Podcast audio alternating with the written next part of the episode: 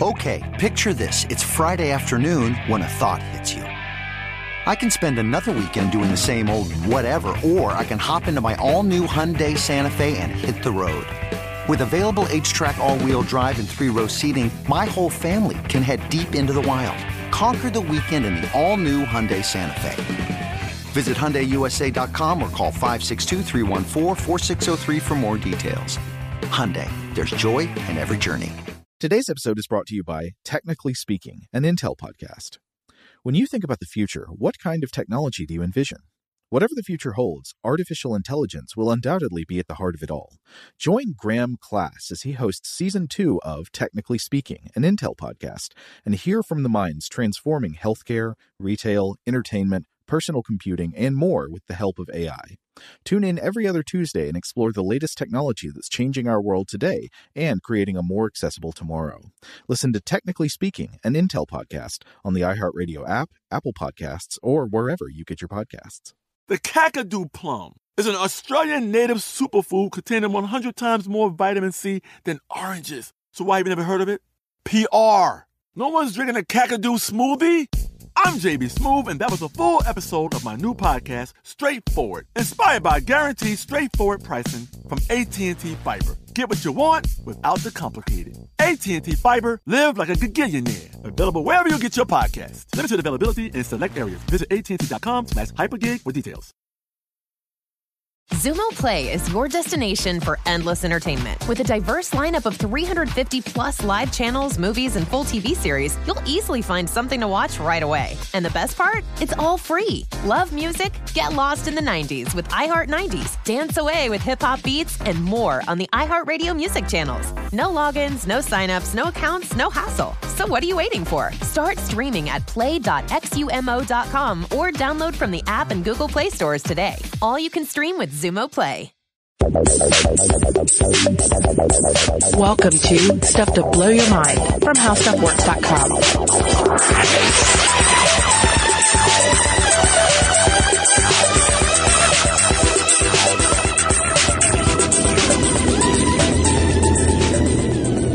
Hey, hey, hey! Welcome to Stuff to Blow Your Mind. I guess uh, my name is Robert Lamb. It says it right here on the side of my um, cryo tank. Yeah, I'm um, Christian Sager.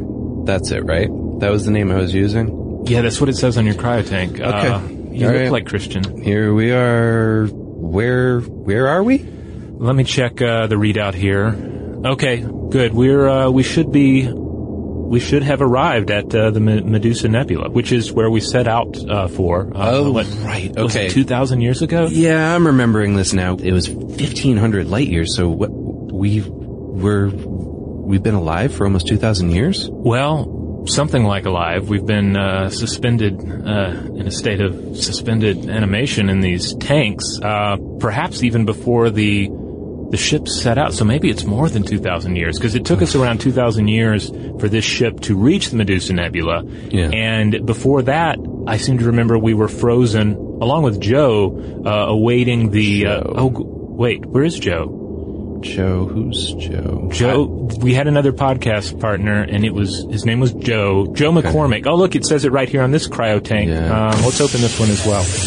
It's just fingernails and hair. Uh, there was more to him than that, as I recall. Okay. Um, well, I don't, I, I don't recall a Joe, but, um, Hmm. but you, you know, I mean, we can always eat the fingernails and hair if there aren't any, you know, rations aboard this thing. Oh, yeah. But If maybe he we woke up early. Should do what we set out to do. Maybe, maybe we should uh, look at this Medusa Nebula. Yeah, yeah. I, I, I'm remembering more Now and more now. here? Yeah, because this was the topic that made us decide to abandon the rest of, rest of our lives and did, journey yeah. across the cosmos. And, uh, well, it's so hauntingly beautiful. Of Yeah. course, you would just say, "Screw everything. Let's just do this." Yeah, it's one thing to see these wonderful NASA images of the, the nebula. We wanted to get up close and personal and use these special fancy goggles to look at it from within the nebula itself. And like the monster from which it is named, once you look at it, you then die. Maybe that's what happened to Joe. It could be. Maybe Joe turned to stone. Yeah, maybe we got here early and he just woke up on time. So maybe it's way more than 2,000 years. All right, so let's let's refresh ourselves because it's been a while. I'm hazy on this whole thing. So the Medusa Nebula, it's this very pretty nebula that we were able to, not we, you and I, but, uh, uh, in fact, the European Space Organization in, in 2015 were able to get some really beautiful shots of from Earth. They have uh, telescope centers in Chile that they use to do this. So uh, I guess like I'll try to describe it. Uh, it's this gorgeous mass of colorful gases floating around in space. I, I mean, it's part of a galaxy. It's not even a full galaxy, but it's blues and yellows and reds and greens. And they're all kind of swirling around together. And they're these super hot, bright blue stars in the center of everything. Yeah, one in particular does look like an eye. Yeah, yeah, I suspect that's where the idea for the whole Medusa thing came from.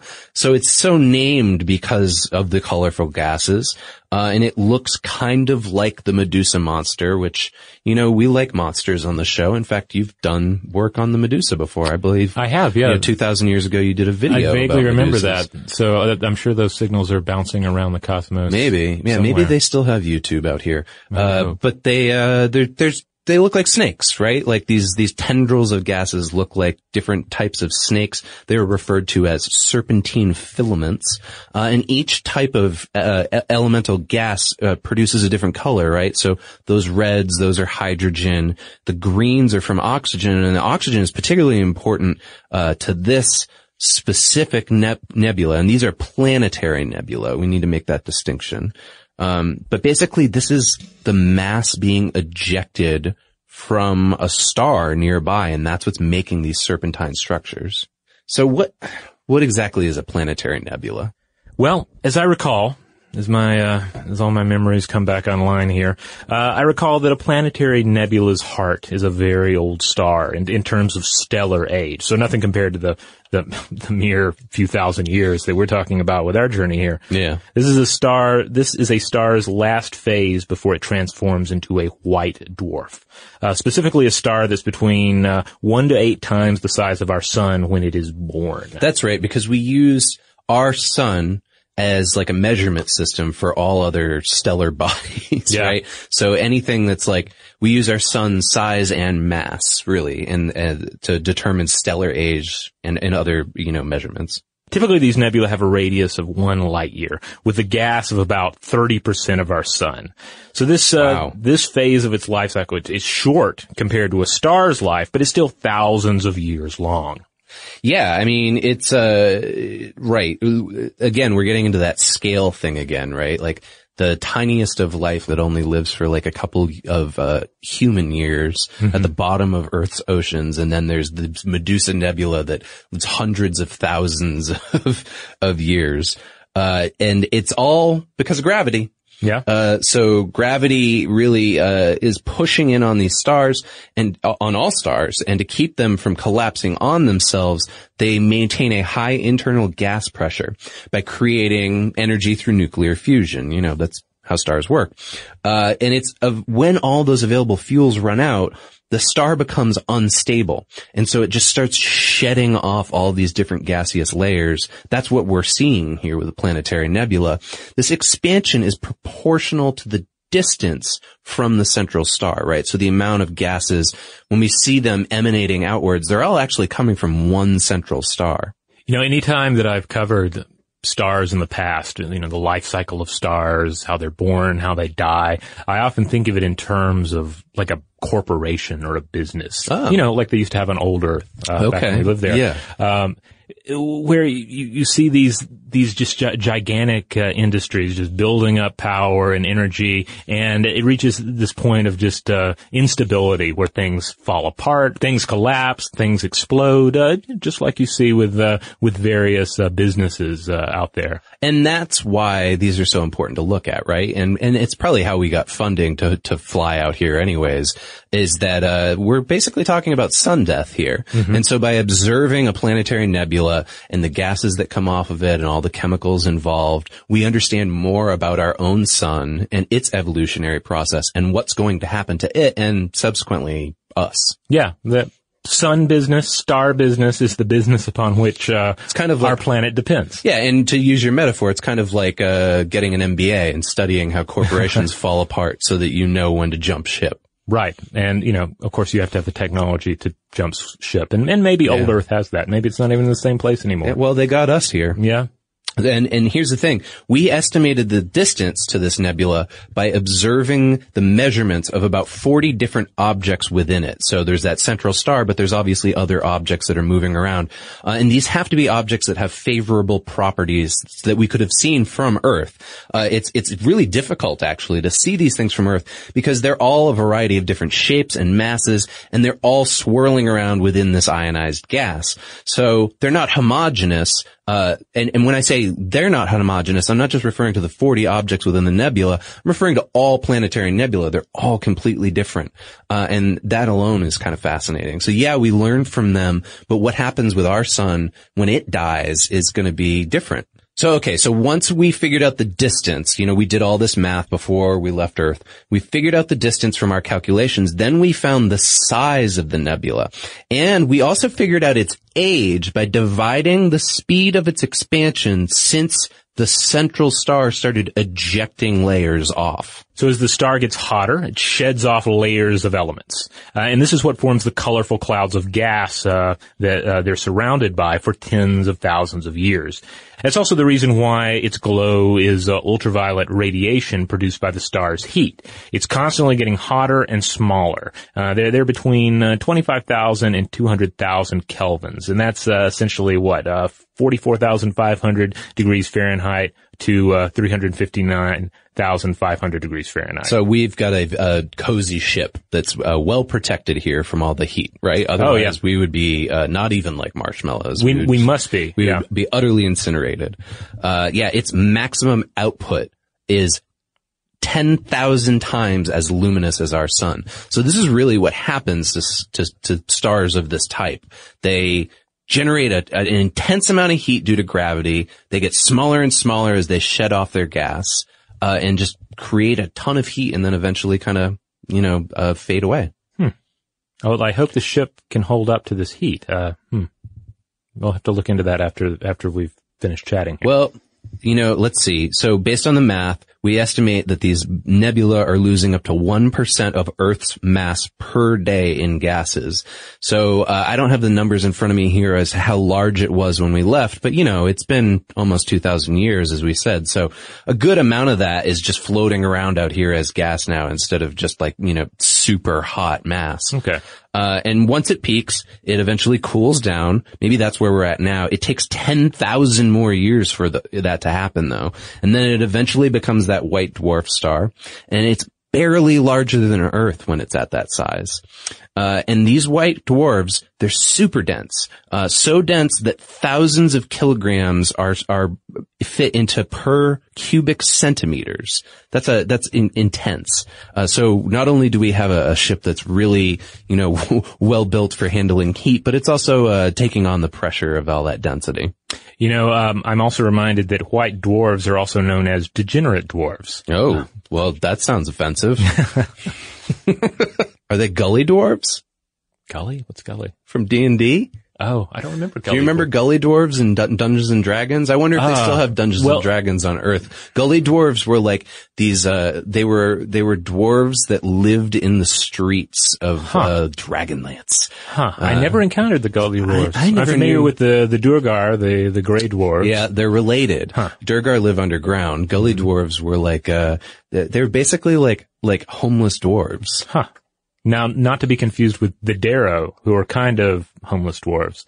Yeah, I believe they're different. Yeah. Uh, there's, w- w- There's a lot of subspecies of dwarves, not including the white dwarf, which is a sun and not a, a fantasy creature. right. Though White Dwarf is a fantasy publication, or was, uh, you know, 2,000 years ago, about desktop, uh, a tabletop role-playing games with, uh, So, miniatures. so many connections. Yeah, we, th- maybe that's really what our purpose here is to bring this information about dwarves Yeah. and uh, and fantasy games into the distant future. Well, like we've been saying, I guess it's too late for it now. We've always been talking about doing a How Stuff Works Dungeons and Dragons table match where uh, we just record the whole experience, like a mashup of all the hosts from shows. Well, if but we I think find Joe- everybody else is probably dead other yeah. than Joe. Well, yeah. If we can find Joe, maybe he's around the ship here somewhere. Hopefully. Shout out to Astepro for sponsoring this episode and providing us with free samples. Rob, as the uh, the local host with allergies here, they sent you some of their nasal spray to treat your allergies. What was your experience like? Yeah, that's right. I always wrestle with the pollen a bit when it rolls in during the spring. So they sent me the little uh, nasal spray.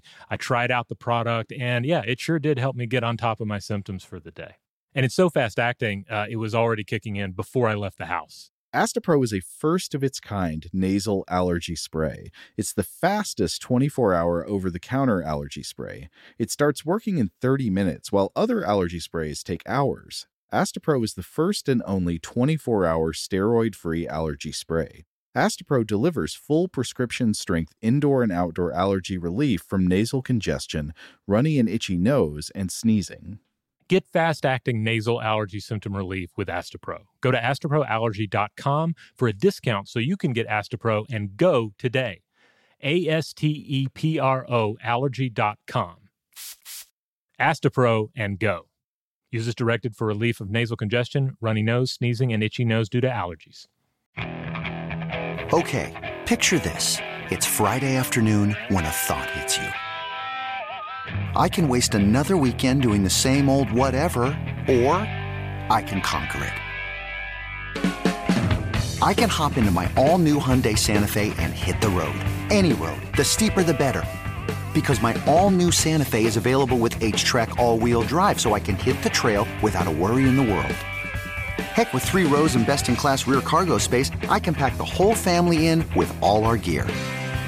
We've got available dual wireless charging for our phones, so we'll never lose touch with civilization, and we won't lose touch with the primordial power of Mother Earth.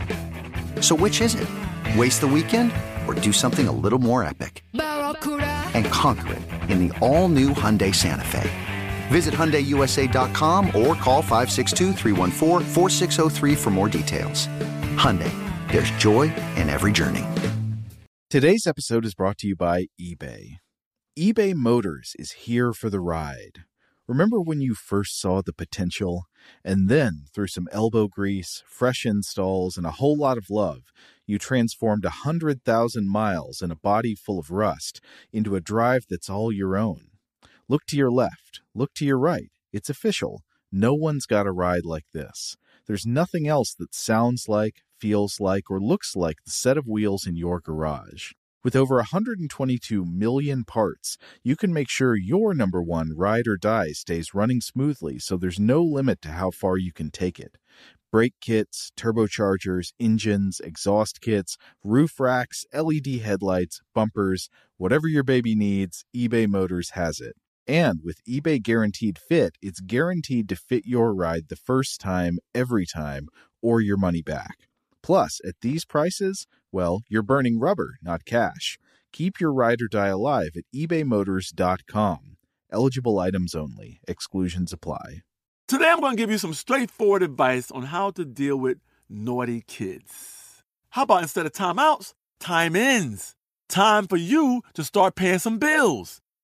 I'm JB Smoove, and that was a full episode of my new podcast, Straightforward, inspired by guaranteed straightforward pricing from AT&T Fiber. Get what you want without the complicated. AT&T Fiber, live like a gigillionaire. Available wherever you get your podcast. Limited availability in select areas. Visit AT&T.com slash hypergig for details.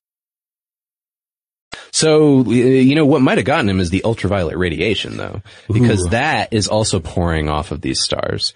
Uh, and they're super hot. They're emanating ultraviolet radiation. So the center of the nebula causes atoms in the outward moving gas to lose their electrons. And this is what creates the ionized gas. This is what makes it so difficult to see from Earth. Uh, originally, you know why they called them planetary nebula? I mean, they might even call them something different now. Uh, but it was because early astronomers, they didn't have like great telescopes. So they saw them as just like round balls in space. Oh, and they were okay. like, oh, it looks kind of like Uranus and Neptune in the telescope. So, uh, yeah, planetary nebula. There you go. And, uh, you know, at least when we left Earth, they were still calling them that. I don't know. I'd call it like a stellar nebula or something like that, right? Yeah, I don't know. Of course, when we also left Earth, Uranus was still a funny word. I don't know if if, Yeah, if might not be modern funny anymore. listeners out there will even find the humor in that. Gully dwarf nebula. Yeah. That's what I would call it. So a galaxy like the Milky Way is estimated to have several thousand planetary nebula uh, at any one time. And we think there are about 20,000 objects that we call planetary nebula in the Milky Way. But because of the dust around the galaxy, that makes them difficult to observe. So we've only cataloged about 1,800. Wow. So that's crazy to think about. Like we are in a huge system of a planetary nebula, but it is only one of 20,000 that's just in the Milky Way galaxy. Yeah. Wow. Life always finds a way. Like I was saying, I mean, this provides us with a great opportunity to analyze a star that was once like our sun, right? We can study their chemical composition. We can understand how a star is formed. We look at elements like carbon and nitrogen and we figure out the processes like nuclear fusion that are happening within the star's lifetime. And maybe, maybe just maybe we will learn more about how our sun will change and evolve and eventually envelop us in uh, colorful gases. Yeah. I mean, That's that's, assuming if you and I get back. Yeah, I mean, we're going to have to really figure out how to pilot this thing now because it's mm-hmm, presumably been on autopilot. Well, and you know, once we go off air, we'll have to decide what we're going to do about Joe. Like if we're going to bother looking, how long we're going to bother looking for him. Well, yeah, we, I mean, you never leave a man behind, but I don't know what might have happened. Maybe he merged with Carney and they're one cybernetic organism now. Maybe he stepped out oh, through the airlock. Maybe he died of old age. He He clipped all of his nails and shaved his hair and then just walked right out the airlock. Maybe we're supposed to clone him. Maybe that's why he left it. He's like, please reclone me when That's you wake well, up. if there's cloning services available on board here, I'm happy to do that and then we can just fly back home. Okay. So, w- uh, where are we? Where is the Medusa Nebula? This thing, I mean, I know I said at the top, we flew 1500 light years away from Earth. We're in the direction of the Gemini constellation, right? In terms from Earth. So if you're on Earth, you stand up, you're outside at night and you look up, you locate Orion. That's another constellation. Uh, Gemini is to the northeast of that and it's between Taurus and Cancer. Uh, and it's best observed during February on Earth. In that month, you can look straight up around 10:30 p.m. and uh, the whole Gemini constellation should be directly overhead. So you, you'd be looking at us. If you can hear this, you'd be looking at us. Yes. I'm not sure if you'll see us. And then of course you have to account for the, uh, uh for the light, uh, That's true. Yeah, across. yeah. You're well, yeah. Actually, yeah. You might be looking at uh, something that happened way before we even got here. Yeah, we're going to wave anyway when we get up to the viewing uh, deck. We'll wave, and maybe the telescopes are powerful enough for you to see us at this point. You'll definitely be able to find two stars that make up Gemini. These are twins, Pollux and Castor. Uh, fun fact, Robert, on Earth, do you remember that expression by Jiminy that so many people used? By Gemini, I think I do. It's actually a corrupted version of by Gemini, which was used as an exclamation. Now that we're here, I think we should bring that back. Like, where's Joe? By Gemini. All that's left here are his hair and fingernails. Yeah, let's bring it back. I mean, we're we're it out here. We're a, a new civilization of uh, of humanity, so we can just make up all the rules. And the only reason we know any of this stuff about the Medusa Nebula, or at least what it looked like, was because of a program that was going on on Earth, uh, that was the European Space Organization. They had it called the ESO Cosmic Gems Program. It sounds like a, a fun cartoon show or something like that, but it's actually an outreach initiative, uh, to share the ESO's telescope findings. So the ESO is based out of Europe. It's supported by 16 different countries, not including the USA. Uh, and Chile, the country of Chile, hosts uh, their telescopic observatories. There's three there, and they're currently working, or I guess not now. It must be built, but they were working on the European. This is a great name for a telescope. The European Extremely Large Telescope, uh, which they gave the acronym E-ELT, uh, and it was 39 meters uh, in, I believe in diameter, and uh, was purportedly going to be the world's biggest eye on the sky. So that's important, right? Because it was on the sky, it wasn't in the sky. I believe the James Webb telescope being produced by NASA was going to be larger than that. So the main mission here was created in, in a 1962 convention to provide state-of-the-art research facilities for astronomers and astrophysicists. And they have an annual contribution budget uh, from their countries of uh, 140 million euros. Uh, the headquarters thems- uh, themselves are near Munich in Germany, but the telescopes are in Chile. So what's so special about the Medusa Nebula? Like, why did we bother to come here and not to the other, you know, 20,000 some odd nebula that are out there? Hmm, Well, I mean, it looks like Medusa, sort of. It's, it's pretty. Oh, that's right. We Yeah. like monsters. Yeah. Okay. That's a good reason. reason. Um, yeah, I, I, I hope we had some better reasons for for that. Maybe we've uh, we've forgotten something important. Maybe we, we you know we robbed a convenience store or something. Let me look at my notes here. Um, it says here that uh, it the the the more generic name for this was Abell twenty one. Uh, because it was discovered by an American astronomer named George O. Abell in 1955 and uh, they actually didn't even realize that it was a, a, planetary nebula until the 70s because when they were looking at it they thought oh this must be the remnants of a supernova nova explosion. Mm-hmm. um, because it had all the, the properties of the cloud. Then they figured out oh that's a nebula. Uh, and so astronomers today what they do well i guess it's not today. It, w- it would have been 2000 years ago uh, astronomers apply various filters to telescopes so they can isolate the radiation from the gases that they see, uh, because the, the nebula, specifically the Medusa Nebula, is actually quite dim in comparison to other nebula.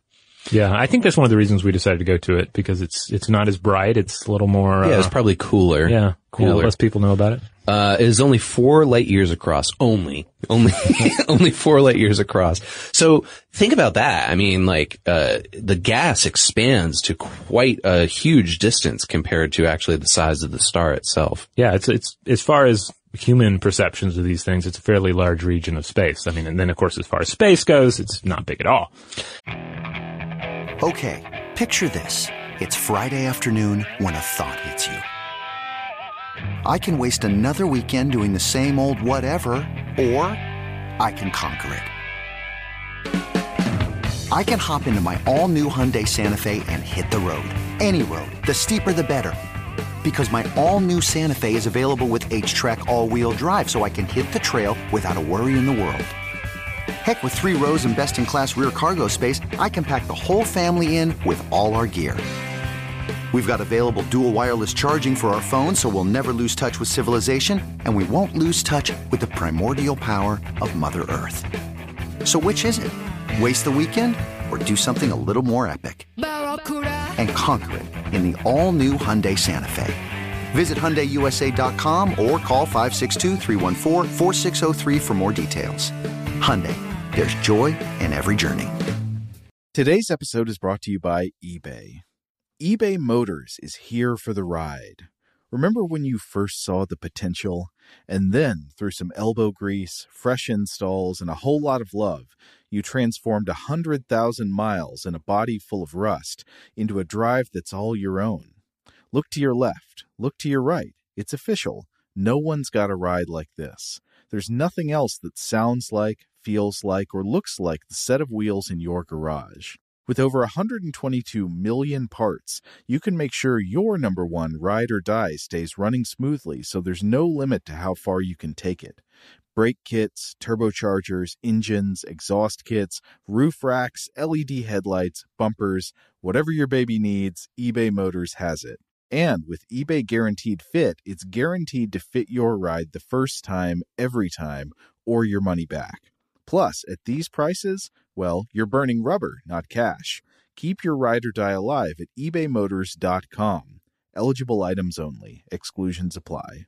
Today I'm going to give you some straightforward advice on how to deal with naughty kids. How about instead of timeouts, time ins? Time for you to start paying some bills.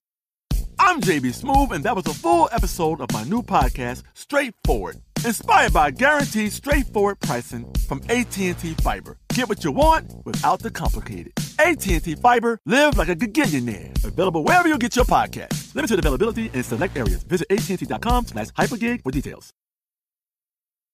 Today's episode is brought to you by Technically Speaking, an Intel podcast. When you think about the future, what kind of technology do you envision?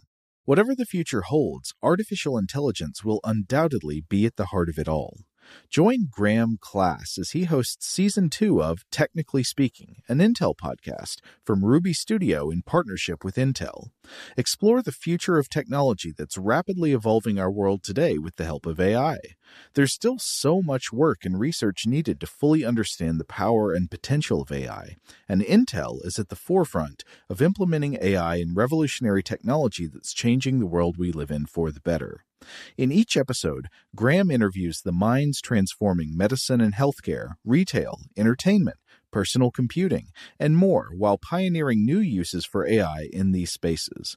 Tune in every other Tuesday and explore the latest technology that's changing our world today and creating a more accessible tomorrow.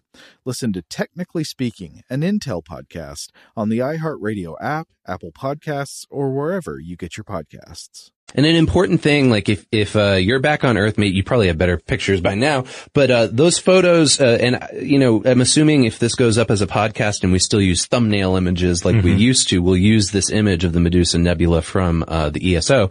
But, um, if you're looking at that image, you'd think, oh, the star in the center, the one that's glowing the brightest, that's gotta be the stellar core that's giving off all these gases. It's actually not. It's actually dimmer. It's a blue star that's just off center of this crescent gas shape. Uh, and in the right hand part of the image, there's a dimmer blue star that's just off center of the crescent shape. And that is it. That's the one that's giving off all the gas. Uh, and this is my favorite part. Uh, the double ionized oxygen part. So the reason why this one in particular has these weird greens, which is why I imagined Medusa came into play Yeah, here. serpentine, green snakes, yeah. Uh, it's because the radiation combines with the gas, uh, and actually scientists thought they'd found a new element. They called it nebulum. Nebulium. I think what we're learning from this is that uh, astronomers in the late 20th century weren't that creative when it came to coming up with names for things. Uh, but it's symbolized double oxy- double ionized oxygen is symbolized by within brackets the letter O followed by three Roman numeral ones. Uh, so it it looks kind of like O111 or something like that. Yeah, O three. O three. Yeah. Yeah.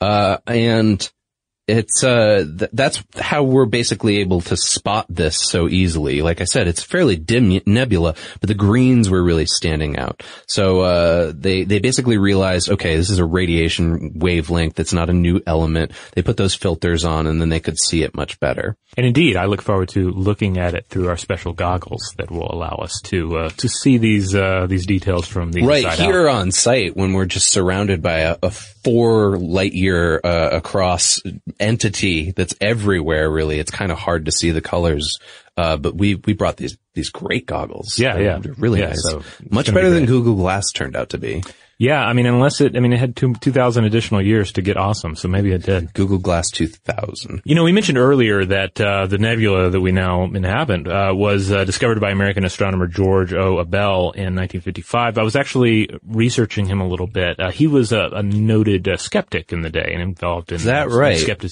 uh, interest. Uh, you know, taking taking down magicians and and uh, and uh, and fraudulent uh, you know hypnotist and the like. Oh, well, maybe he would have been a fan of our uh, sister show, Stuff They Don't Want You to Know, uh, where they, you know, explore that, that type of stuff. Yeah, yeah, I bet he would. Chemtrails. I bet he'd be really big on chemtrails. um, okay. So this thing's expanding pretty quickly. So we need to get our work done and then get out of here. Right. Uh, the, the Medusa Nebula, we knew this before we even got here because of all the measurements that I mentioned earlier. It expands at a rate of 50 kilometers a second. So that gas is just constantly pouring out of that central stellar area. Uh, and it's much lower than is actually expected for most supernova remnants. Uh, well, well, what they thought was a supernova remnant. Uh, and it's how they figured out that it was a nebula. In fact, a typical planetary nebula expands somewhere between 24 to 56 kilometers a second. So around an average of 30 kilometers per second. That's, that's nuts to me, especially when you compare that, that this huge system, right, that's floating around out in space. And then we go back to what we talked about earlier this week, the Osedax worm down to one centimeter. And they're, they're both kind of beautiful in their own way, depending on the scale, also kind of terrifying and monstrous, uh, depending on the scale at which you're looking at them at. Yeah, indeed, and also ephemeral, depending on when you're looking at Mm-hmm. them. Whether you're looking at the the life uh, uh, cycle of a planetary nebula versus the life cycle of a, of a whale fall. Who knows? Maybe, maybe like an Osedax worm, the Medusa Nebula has tiny little male versions of itself, hundreds of them inside it. Those might be coming to devour us right now. One can only wonder. Hey, let's go ahead and put these goggles on and head upstairs. Now we're not gonna. We're. I think we're gonna run out of uh, out of time uh, to record anymore. So we're not going to be able to really share what we see. I'm sure it's going to be wonderful. Otherwise, this whole trip was kind of a bust. Yeah. But uh, but maybe everyone would like to chime in on what they think we'll see. What would you see if you took a 2,000 year journey out to a planetary nebula and attempted to look outward from its center? Yeah, let us know. Uh, I guess I, maybe these are still platforms. I mean, they were popular at the time. Mm-hmm. Facebook, Twitter, and Tumblr. Tumblr's probably not around anymore. Well, let's hope. Let's hope it's still around. It may be the only thing that's around. It- yeah, maybe you it's travel to old just Earth and Tumblr. it's just Tumblr. And I don't even mean humans anymore. There's only Tumblr. Well, write us if you can. Write us on those platforms. But I bet, I bet this one's still up there. Uh, email. Uh, that was a thing when we left. Write us to our email address at blowthemind at howstuffworks.com.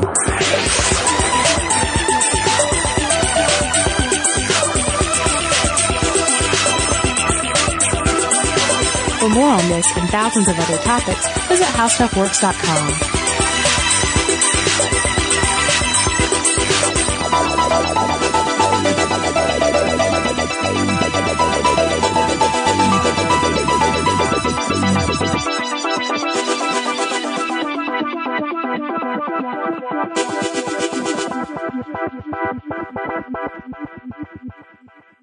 Today's episode is brought to you by Visible. The future of wireless is here, and it's transparent. Switch to Visible, the wireless company that makes wireless visible. Get a one line plan with unlimited 5G data powered by Verizon, just $25 a month, every month, taxes and fees included. No hidden fees, no surprises, no, really. What are you waiting for? Get with the times and switch to Visible at visible.com. Monthly rate on the Visible plan for data management practices and additional terms, visit visible.com. Xumo Play is your destination for endless entertainment. With a diverse lineup of 350 plus live channels, movies, and full TV series, you'll easily find something to watch right away. And the best part? It's all free. Love music? Get lost in the 90s with iHeart 90s, dance away with hip hop beats, and more on the iHeartRadio music channels. No logins, no signups, no accounts, no hassle. So what are you waiting for? Start streaming at play.xumo.com or download from the app and Google Play stores today. All you can stream with Xumo Play. This is Malcolm Gladwell from Revisionist History. eBay Motors is here for the ride.